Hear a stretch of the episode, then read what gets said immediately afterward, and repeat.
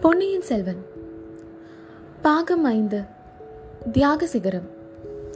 அத்தியாயம் பதிமூன்று. குந்தவை கேட்ட வரம். ஜோதிடரின் வீட்டுக்குள் பழுவேட்டரையர் பிரவேசித்த போது அங்கு உண்மையாகவே குந்தவை பிராட்டியும் வானதியும் இருந்தார்கள். ஈழத்து ராணியை பொழுது விடிந்ததும் காணாததிலிருந்து குந்தவையின் மனம் அமைதியை இழந்துவிட்டது. அதே சமயத்தில் பூங்குழலியும் காணாமல் போனது. அவளுடைய கலக்கத்தை அதிகமாக்கிற்று. முதன் மந்திரி அனிருத்தரை பார்க்கச் சென்றாள். அச்சமயத்தில் அங்கே அருள்மொழி சோழனை பற்றி செய்தி வந்திருந்தது. நாகைப்பட்டினத்தில் அடித்த புயலின் காரணமாக அவன் வெளிப்பட நேர்ந்தது என்றும் திரளான மக்கள் கூடி அவனை வெற்றி முழக்கத்துடன் தஞ்சைக்கு அழைத்து வருகிறார்கள் என்றும் அறிந்தாள். குந்தவையின் பரபரப்பு எல்லையை கடந்துவிட்டது இதனால் ஏதோ விபரீதம் வரப்போகிறது என்று கருதினாள். பொன்னியின் செல்வனை வழியில் சந்தித்து பேசி தஞ்சையில் நடந்ததையெல்லாம் தெரிவிக்க வேண்டும் என்று விரும்பினாள். அவன் பெரும் ஜனக்கூட்டம் புடைசூழ தஞ்சை கோட்டையில் பிரவேசிக்க விரும்பினால் பழுவேட்டரையரின் படைவீரர்கள் அவனை தடுத்து நிறுத்த முயல்வார்கள்.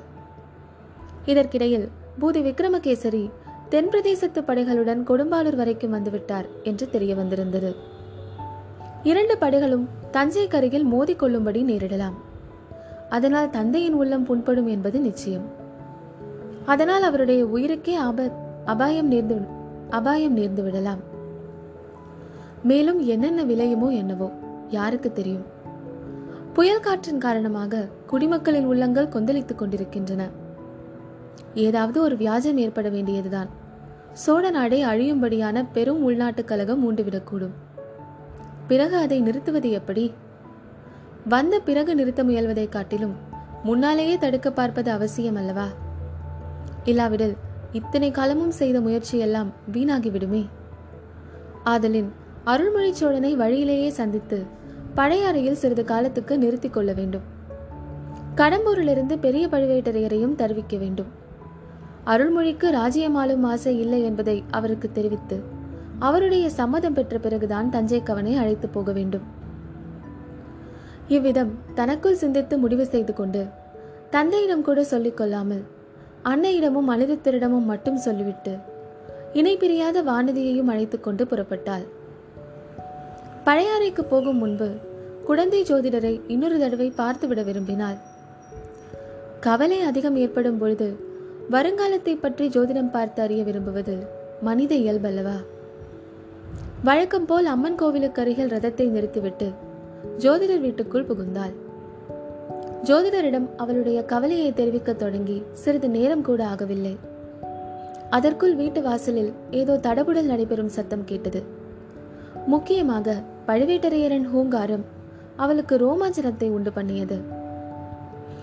அந்த மாதிரி கம்பீரமாக ஹூங்காரம் செய்யக்கூடியவர் பெரிய பழுவேட்டரையர் ஒருவர்தான். தடுக்க முயன்ற ஜோதிடரின் சீடனை தள்ளிவிட்டு பழுவேட்டரையர் உள்ளே வருவதாக காணப்பட்டது. அவர் எப்படி இங்கே வந்தார்? எதற்காக வருகிறார்? அதுவும் இந்த வேளையில். ஒருவேளை ஜோதிடம் கேட்கத்தான் வருகிறாரோ? அவர் ஜோதிடருடன் பேசுவதை கேட்டால் ஒருவேளை அவருடைய மனதில் உள்ள எண்ணங்கள் தெரியக்கூடும். ராஜ்யத்துக்கும் ராஜகுலத்துக்கும் பெரிய நெருக்கடி நேர்ந்திருக்கும் இச்சமயத்தில் பெரிய பழுவேட்டரையரின் மனப்போக்கு தெரிந்தால் எவ்வளவோ சௌகரியமாக இருக்கும். அதை தெரிந்து கொள்ள இப்போது ஒரு சந்தர்ப்பம் நேர்ந்திருக்கிறது. மேலும் தானும் வானதியும் அங்கு இருப்பதை பார்த்தால் அவர் என்ன எண்ணிக்கொள்வாரோ என்னமோ. ஏன் தவறாகத்தான் எண்ணிக்கொள்வார்? சந்தேகமில்லை. ஆகையால் அவர் கண்ணில் படாமல் மறைந்திருப்பதுதான் நல்லது. குந்தவை ஜோதிடரிடம் ஜாடையினால் தனது நோக்கத்தை தெரிவித்துவிட்டு வானதியையும் கையை பிடித்து அழைத்து கொண்டு அவசரமாக அடுத்த அறைக்குள்ளே சென்றார் அவர்கள் புகுந்த அறையின் கதவு சாத்தப்பட்ட தட்சணமே பழுவேட்டரையர் உள்ளே பிரவேசித்தார்.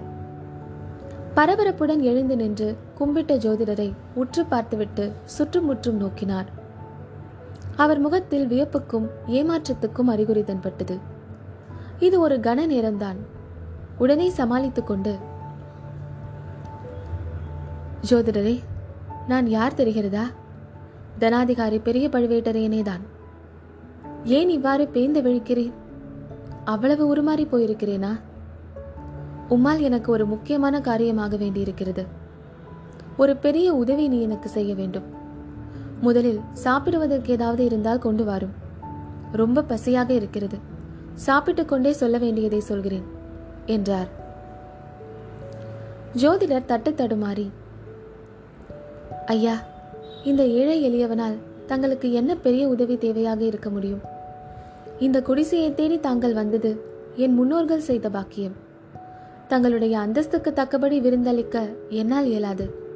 ஆனாலும் இந்த குடிசையில் உள்ளவை எல்லாமே தங்களுடையவைதான். தயவு செய்து அமருங்கள். நின்று கொண்டிருக்கிறீர்களே. தங்களை பார்த்த உடனே திடுக்கிட்டு போய்விட்டேன்.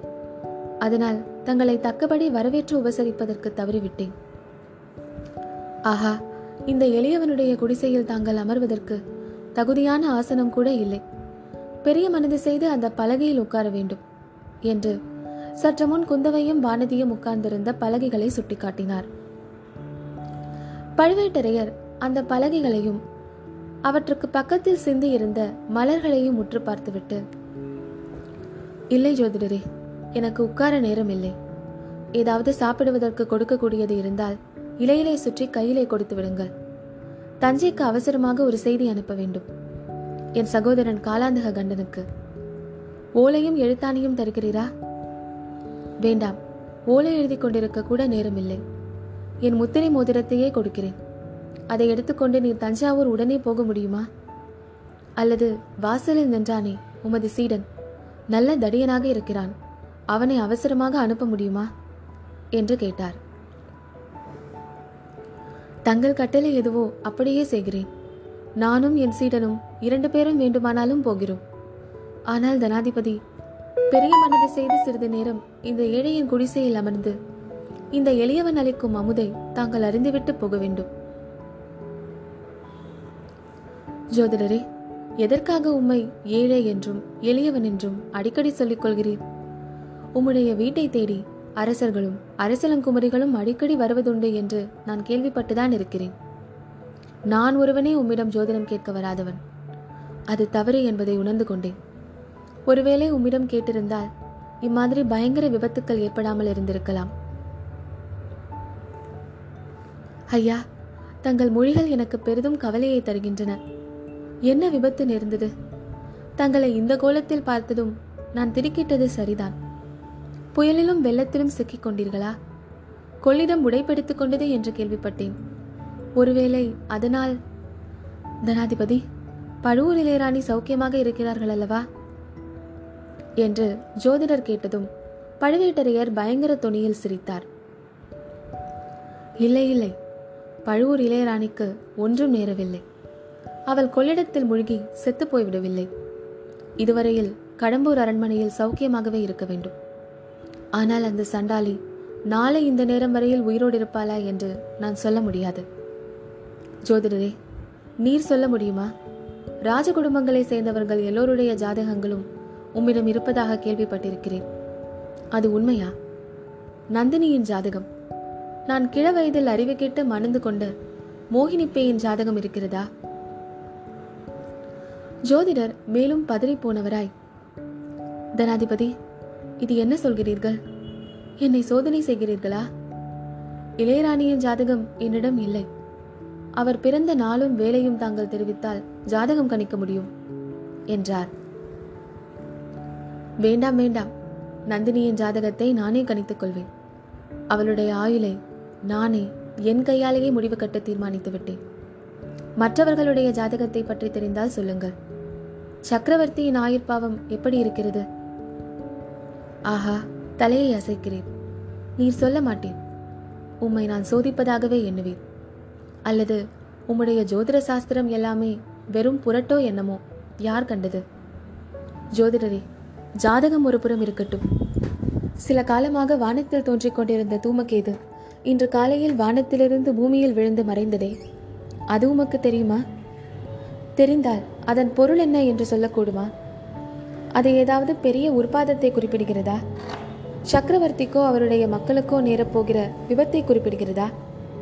இதை கூட நீர் சொல்ல மறுப்பதாக இருந்தால் உம்முடைய ஜோதிடம் வெறும் புரட்டுத்தான்.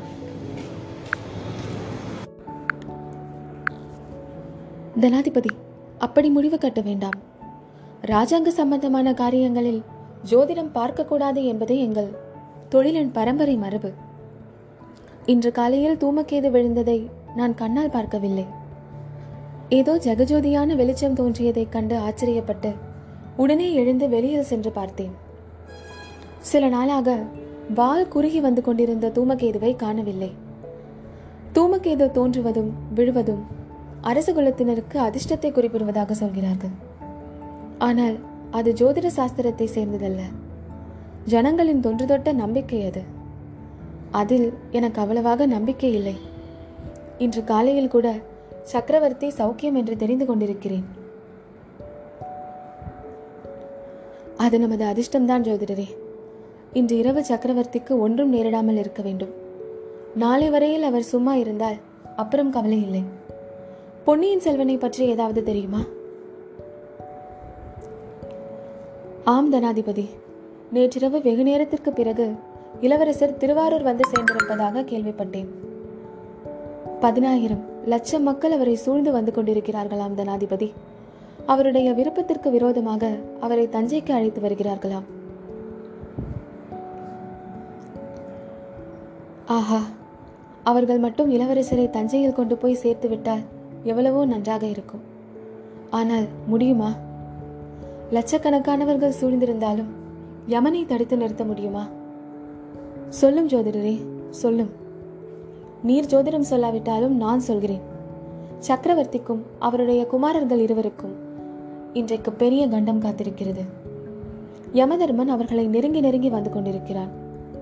சக்கரவர்த்தியின் யமன் பழுவூர் மாளிகையை சேர்ந்த பொக்கிஷ நிலவரையில் மறைந்திருக்கிறான். அருள்மொழியின் யமன் யானைப்பாகனுடைய அங்குசத்தில் ஒளிந்திருக்கிறான். அவர்கள் இருவரையும் தடுத்து நிறுத்தி சக்கரவர்த்தியையும் பொன்னியின் செல்வனையும் காப்பாற்றுவது உம்முடைய பொறுப்பு. என் முத்திரை மோதிரத்தை எடுத்துக்கொண்டு உம் சீடன் தஞ்சைக்கு போகட்டும். நீர் திருவாரூர் சென்று இளவரசருக்கு எச்சரிக்க வேண்டும். செய்வீரா? உடனே புறப்படுவீரா? ஜோதிடர் தத்தளித்து போனார். பழுவேட்டரையருக்கு சித்தப்பிரமை பிடித்து விட்டதோ என்ற சந்தேகம் அவரின் மனதில் தோன்றியது. ஆனால் அப்படியும் நிச்சயமாக சொல்வதற்கில்லை. கூறுவதெல்லாம் அறிவுக்கு பொருத்தமாகவே இருக்கிறது. ஆத்திரத்துடனும் பரபரப்புடனும் பேசினாலும் உண்மையை சொல்கிறவராகவே தோன்றுகிறது. இந்த பேச்சையெல்லாம் இளைய பிராட்டியும் கேட்டுக்கொண்டுதான் இருப்பார். அவளுடைய கருத்தை தெரிந்து கொள்ள வேண்டும். எப்படியாவது இந்த கிழவரை இங்கிருந்து உடனே அனுப்பிவிட வேண்டும். துர்கா பரமேஸ்வரியின் அருளினால் தங்களுடைய கட்டளையை என்னால் இயன்றவரை நிறைவேற்றி வைப்பேன் தனாதிபதி. இப்படி ஜோதிடர் கூறிய பொழுது உள்ளே இருந்து பெண்கள் அணியும் பாதச்சிலம்பின் ஒலி கேட்டது. ஆஹா துர்கா பரமேஸ்வரி பாதச்சலங்கையை ஒழித்து அருள் புரிகிறாள்.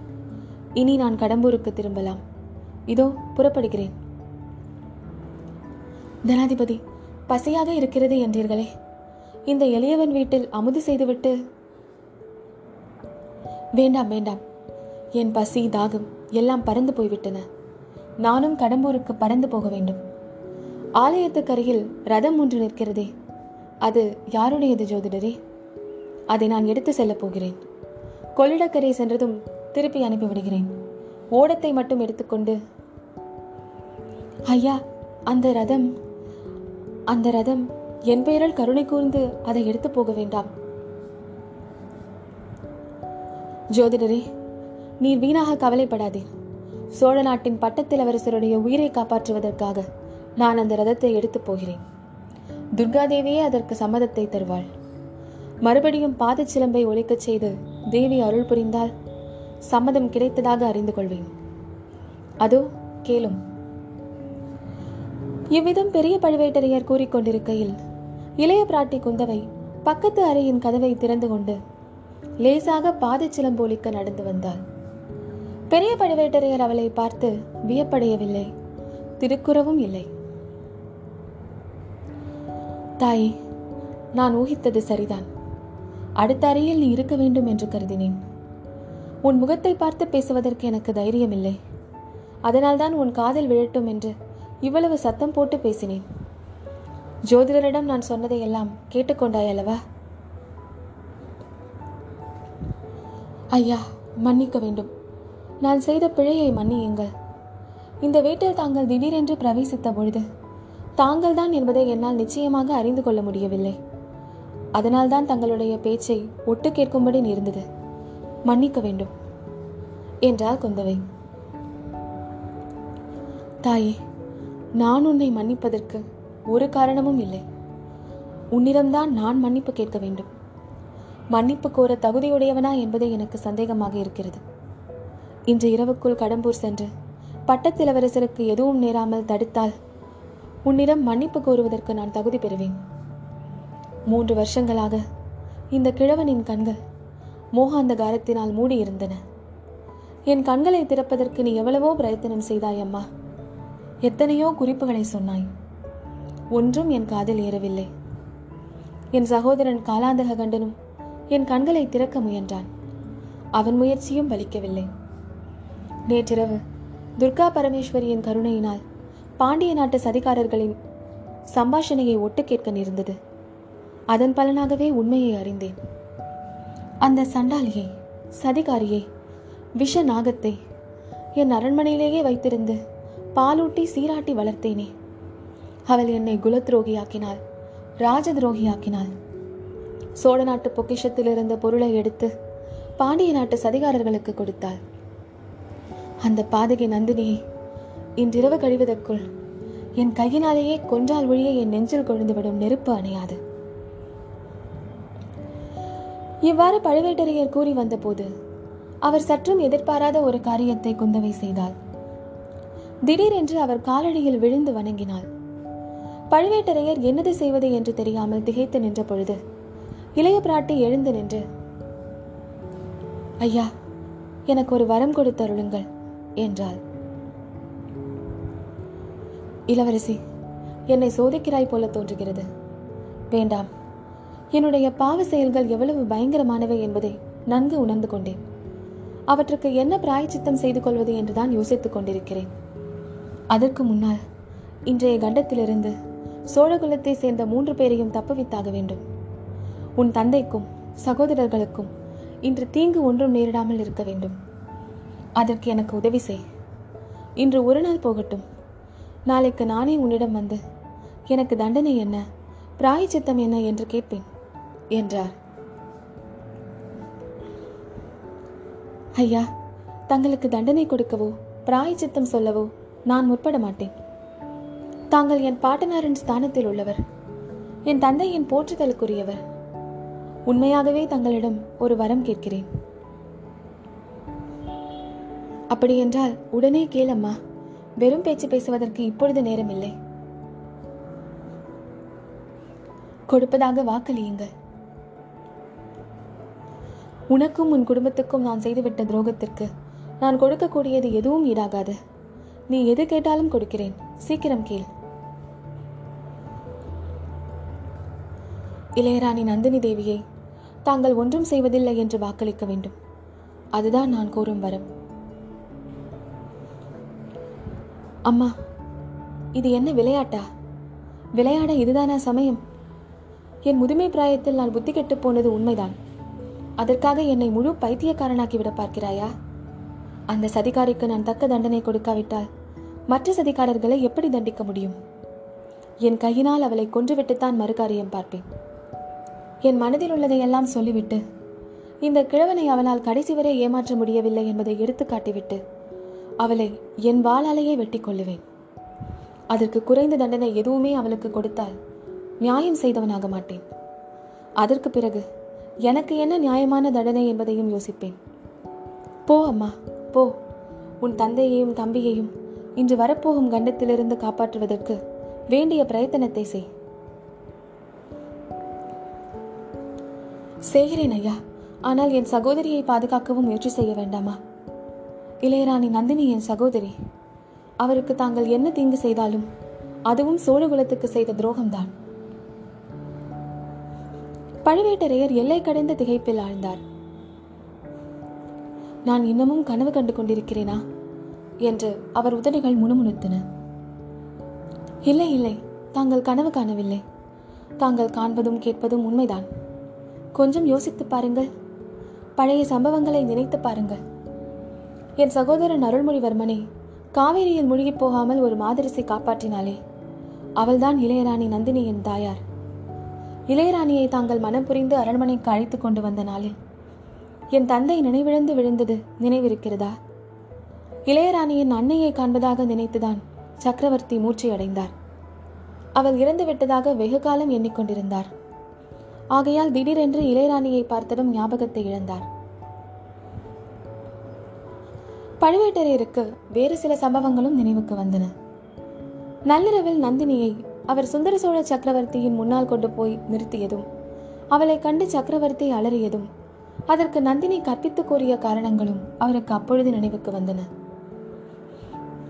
தாய் நீ பேசுவது விளையாட்டு அல்ல என்பதை உணர்கிறேன். விதியின் விளையாட்டு தான் மிக விசித்திரமாக இருக்கிறது. இளையராணி உன் தமக்கை என்றால் ஆதித்த கரிகாலனுக்கும் அவள் சகோதரிதானே? இந்த உறவு உனக்கு மட்டும்தான் தெரியுமா? இன்னும் யார் யாருக்கெல்லாம் தெரியும்?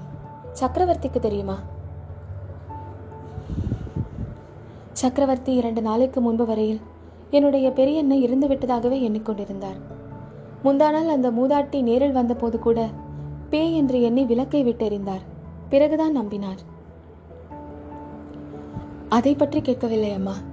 இளையராணி தன் சகோதரி என்பது கரிகாலனுக்கு தெரியுமா? அவனுக்கு இதற்குள் தெரிந்துதான் இருக்க வேண்டும். எனக்கு அவன் வானர்குலத்து வீரர் ஒருவரிடம் ஓலை கொடுத்து அனுப்பியிருந்தான். அவரிடம் நான் சொல்லி அனுப்பினேன். ஆஹா வந்தியத்தேவன் வல்லவரையனை சொல்கிறாயோ? ஆமையா. அவன் கரிகாலனிடம் சொல்லியிருப்பான் என்று எனக்கு தோன்றவே இல்லை.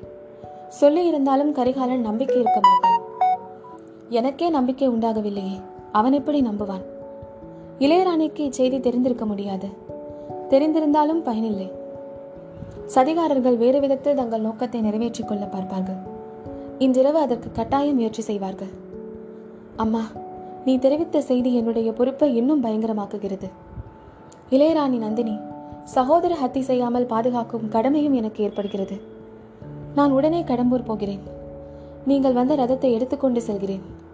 சக்கரவர்த்திக்கும் பொன்னியின் செல்வனுக்கும் ஒன்றும் நேராமல் பாதுகாப்பது உன்னுடைய பொறுப்பு என்றார். ஐயா தாங்கள் கவலைப்பட வேண்டாம். நான் இதோ தஞ்சைக்கு புறப்படுகிறேன். படையறையிலிருந்து வாகனத்தை தருவித்துக் கொண்டு போகிறேன். பொன்னியின் செல்வனை பற்றி சிறிதும் கவலைப்பட தேவையில்லை. அவன் பிறந்த நாளும் வேலையும் அவனை பாதுகாக்கும் என்றாள். பெண்ணே ஜோதிடத்தை நம்பி அஜாக்கிரதையாக இருந்து விடாதே. ஜோதிடர்கள் மனதுக்குள் உண்மை தெரிந்திருந்தாலும் வெளிப்படையாக சொல்ல மாட்டார்கள். இரண்டு பொருள் துணிக்கும்படி ஏதாவது சொல்லி வைப்பார்கள். காரியம் நடந்த பிறகு முன்பே சொல்லவில்லையா என்பார்கள். ஜோதிடத்தை நம்பினாலும் ஜோதிடக்காரர்களை நம்ப வேண்டாம் என்று போகிற போக்கில் ஒரு சொல்லம்பை போட்டுவிட்டு பழுவேட்டரையர் வெளியேறினார். அவர் அப்பால் சென்ற சில வினாடி நேரத்துக்கெல்லாம் ஆழ்வார்க்கடியான் உள்ளே பிரவேசித்தான். ஆமாம் கனாதிகாரி கூறியதை நானும் ஆமோதிக்கிறேன். ஜோதிடத்தை நம்பினாலும் ஜோதிடக்காரர்களை நம்பவே கூடாது என்றான்.